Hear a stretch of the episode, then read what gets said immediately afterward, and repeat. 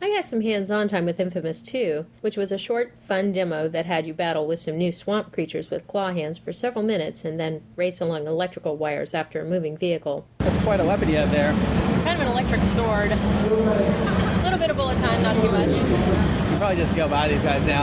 Yeah, but it's fun. There was nothing show stopping about the demo, but it was solid and promises more of the same for fans of the original.